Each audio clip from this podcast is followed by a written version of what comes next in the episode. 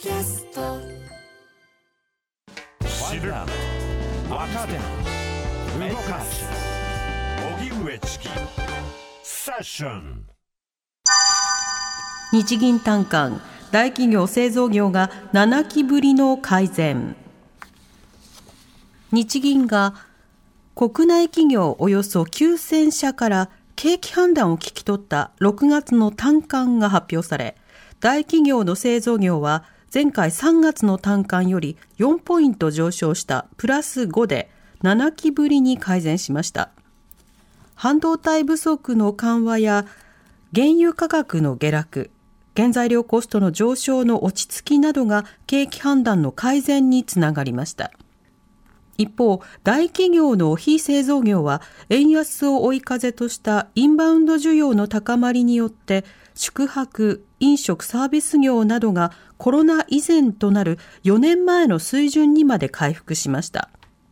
ただ、景気に対する先行きは前回より3ポイント悪化していて、人手不足や欧米経済の減速懸念など不透明さが残っています。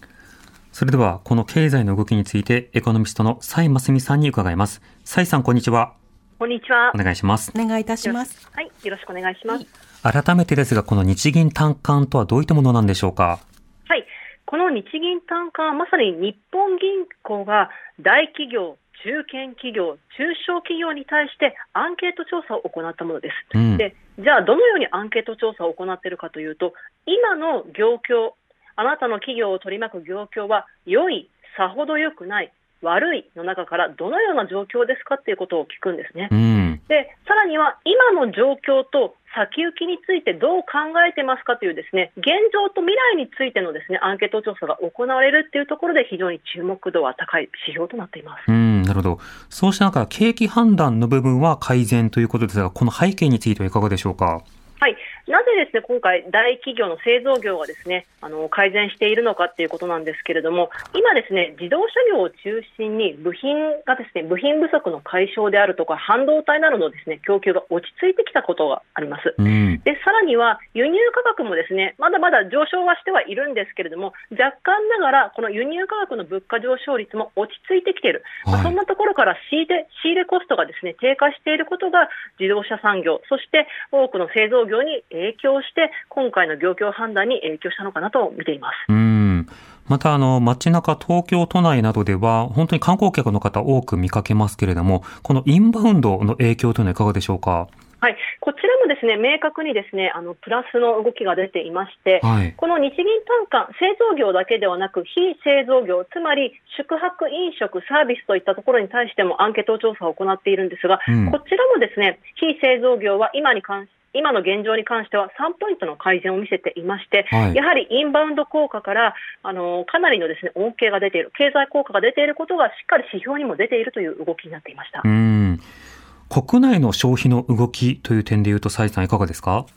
そうですね。国内っていうところに関しては、実はですね人手不足であるとか、食品価格の上昇ということもあってか、この非製造業の宿泊・飲食のところが先行きに関してはマイナスになってたんですよね。ですから、このインバウンド需要はまだまだ期待できるんだけれども、国内消費に関してはちょっと黄色信号があるかもしれない、だからこそ先行きに関しては、良いとは判断しきれないよと、そう考えている企業の経営者さんがまあ多いようなんですよね。うんなるほど。こうしたそのマイナス、ネガティブ要因については、今後どういった見通しが必要になるんでしょうか？はい、やはりですね物価上昇がどこまで続くのか、そして人手不足がどうなるのかっていうところが一番、まあ、ネックになってくるかと思っています。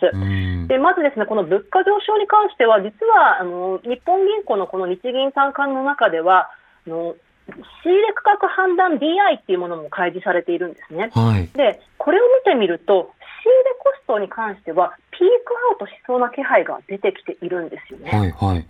なので、物価上昇も実はこれから先、減速するかもしれないっていうところが出てきていますので、うん、非製造業をめぐるですね経営者さんにとっては、ちょっとですねあのほっとするような内容にもなっているんじゃないかと思ってます。うん、ただ、一方で人手不足に関しては、まだまだですね根深いという状況がですねこのアンケート調査からも伺えるので、はい、この人手不足がネックになりながら、ちょっとサービス産業であるとか、まあ、重しになる可能性があるのかなと思っています。うんまあ、人手不足の状況ですと、まあ、賃金を上げるというような、まあ、いろんなあの方法を取らざるを得ないわけですが、その動きというのはいかがでしょうか？そうですね。あのー、この雇用であるとか、あのー雇用、人材がどうなっているかということに関してもアンケート調査がですね出てきているんですけれども、はい、こちらに関しては依然としてまだまだギャップがあるよ、やはり人が足りないよっていったところがですね右肩上がりで伸びてきているんですね。で、ここからですねどのような判断ができるかといえば、やはり企業がですねやはりこれだけ人手不足が深刻ならば、まあ、賃金を上げるしかない。まあ、そういった舵取りがですね出やすくなっているというところも伺えるかと思っています。ただこの日本銀行の日銀短観からは、まあ、イコール賃上げが起きてますよってことがですね、まあ、ダイレクトに判断できるかというとちょっと難しいのかなと思ってますね。なるほど。それを下支えするような動きも必要となると思いますが、同時にその今回の物価上昇の背景の一つとして、アメリカ、ヨーロッパなどの値動き、それから利上げなども気になります。この海外の動きというのはどうでしょうか？はい、まさにそこがですね先行きを考える上でもですねリスクの一つだと思うんですね。やはりアメリカ、ヨーロッパがですねとにかく利上げをしている、あの政策金利を引き上げているっていうところから、アメリカ経済、欧州経済が低迷するんではないかという懸念が出ています。はい、そうすると、まあ、今ですね自動、自動車産業を中心に輸出産業が盛り上がっていることで、輸出が盛り上がっていることで日本経済を支えてくれているんですが、ここがですね、ちょっと利上げが続くと、まあ、海外で利上げが続くと、せっかく日本の輸出産業をですね、支えてくれているところがマイナスになりかねない。こんなところがですね、ちょっとリスクとしてはちょっと考えるべきかなとは思いますね。なるほど。また、回り回って日本の為替や、それから市場に与える影響というのも出てくるんでしょうか？はい、これはですねあの非常にいろんな考え方があるので答えはこれですということをですねあの言うことはできないんですけれども、はい、引き続き円安方向が続けばやはり物価上昇圧力というのがまあ、和らがない、まあ、柔らかくならないというです、ね、懸念が出てくると思うんですね。ただ、あくまでも私の考え方なんですけれども、アメリカ、ヨーロッパだけではなく、中国経済もちょっと黄色信号が伴ってきてるなと、あついてきてるなと、はい、そうすると、世界経済、日本以外のですねあの日本以外の国の中央銀行が金利を引き上げるってことを少しお休みするかもしれない、うん、となれば、今まで続いていた円安方向というのが若干落ち着いて、日本の物価にもまあ、プラスの影響をしてくれるんじゃないかなとは思っています。ですから今よりもこれ以上円安が続くリスクっていうのは私の中では少し小さくなってきているのかなとは考えてますね。なるほど。まあ、そうしたマイルドに向かっていく可能性があるという中で、まあ、いかにこう企業だけではなくて人々の暮らし、生活、まあ、こうしたことを支えていくのか、このあたり今国会も止まってますのでなかなか予算の議論されませんが、このあたりはいかがでしょうか？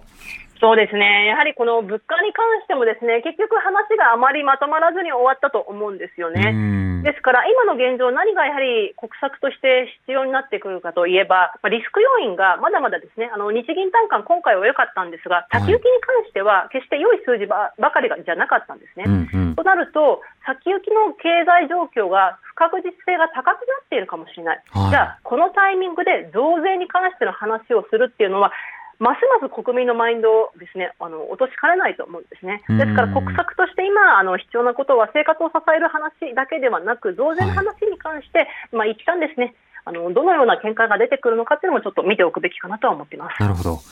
わかりました。ちなみに、蔡さん、あの、今回のそのマイナンバー騒動、あの、ずっと続いてますけれども、こうしたものの影響が出ているような企業や産業というのはあるんですか？そうですね。あの私が今確認したところですねパッと出てこないんですがただ、はい、マイナンバーに紐づくことでシステム関連のですねあのところがですね受注している企業なんかも出てきていると思うんですね。でもマイナンバーをこの29項目9項目をですね点検するっていうことなのでこの点検がですねなかなか終わら終わらないであるとか遅延するって話になってくると関連する受託企業に対しては、まあ、もしかしたら業績がマイナスになる話も出てくるかもしれませんただ、マイナンバーをですねこうもうマイナンバーカード取得している人が圧倒的に多いっていう状況を考えると本当に遅延させるのかなっていうのはちょっとわからないなとは思ってますね。うんなるほどわかりました。蔡さんありがとうございました。ありがとうございました。ありがとうございました。エコノミストの蔡真澄さんにお話を伺いました。荻上チキ。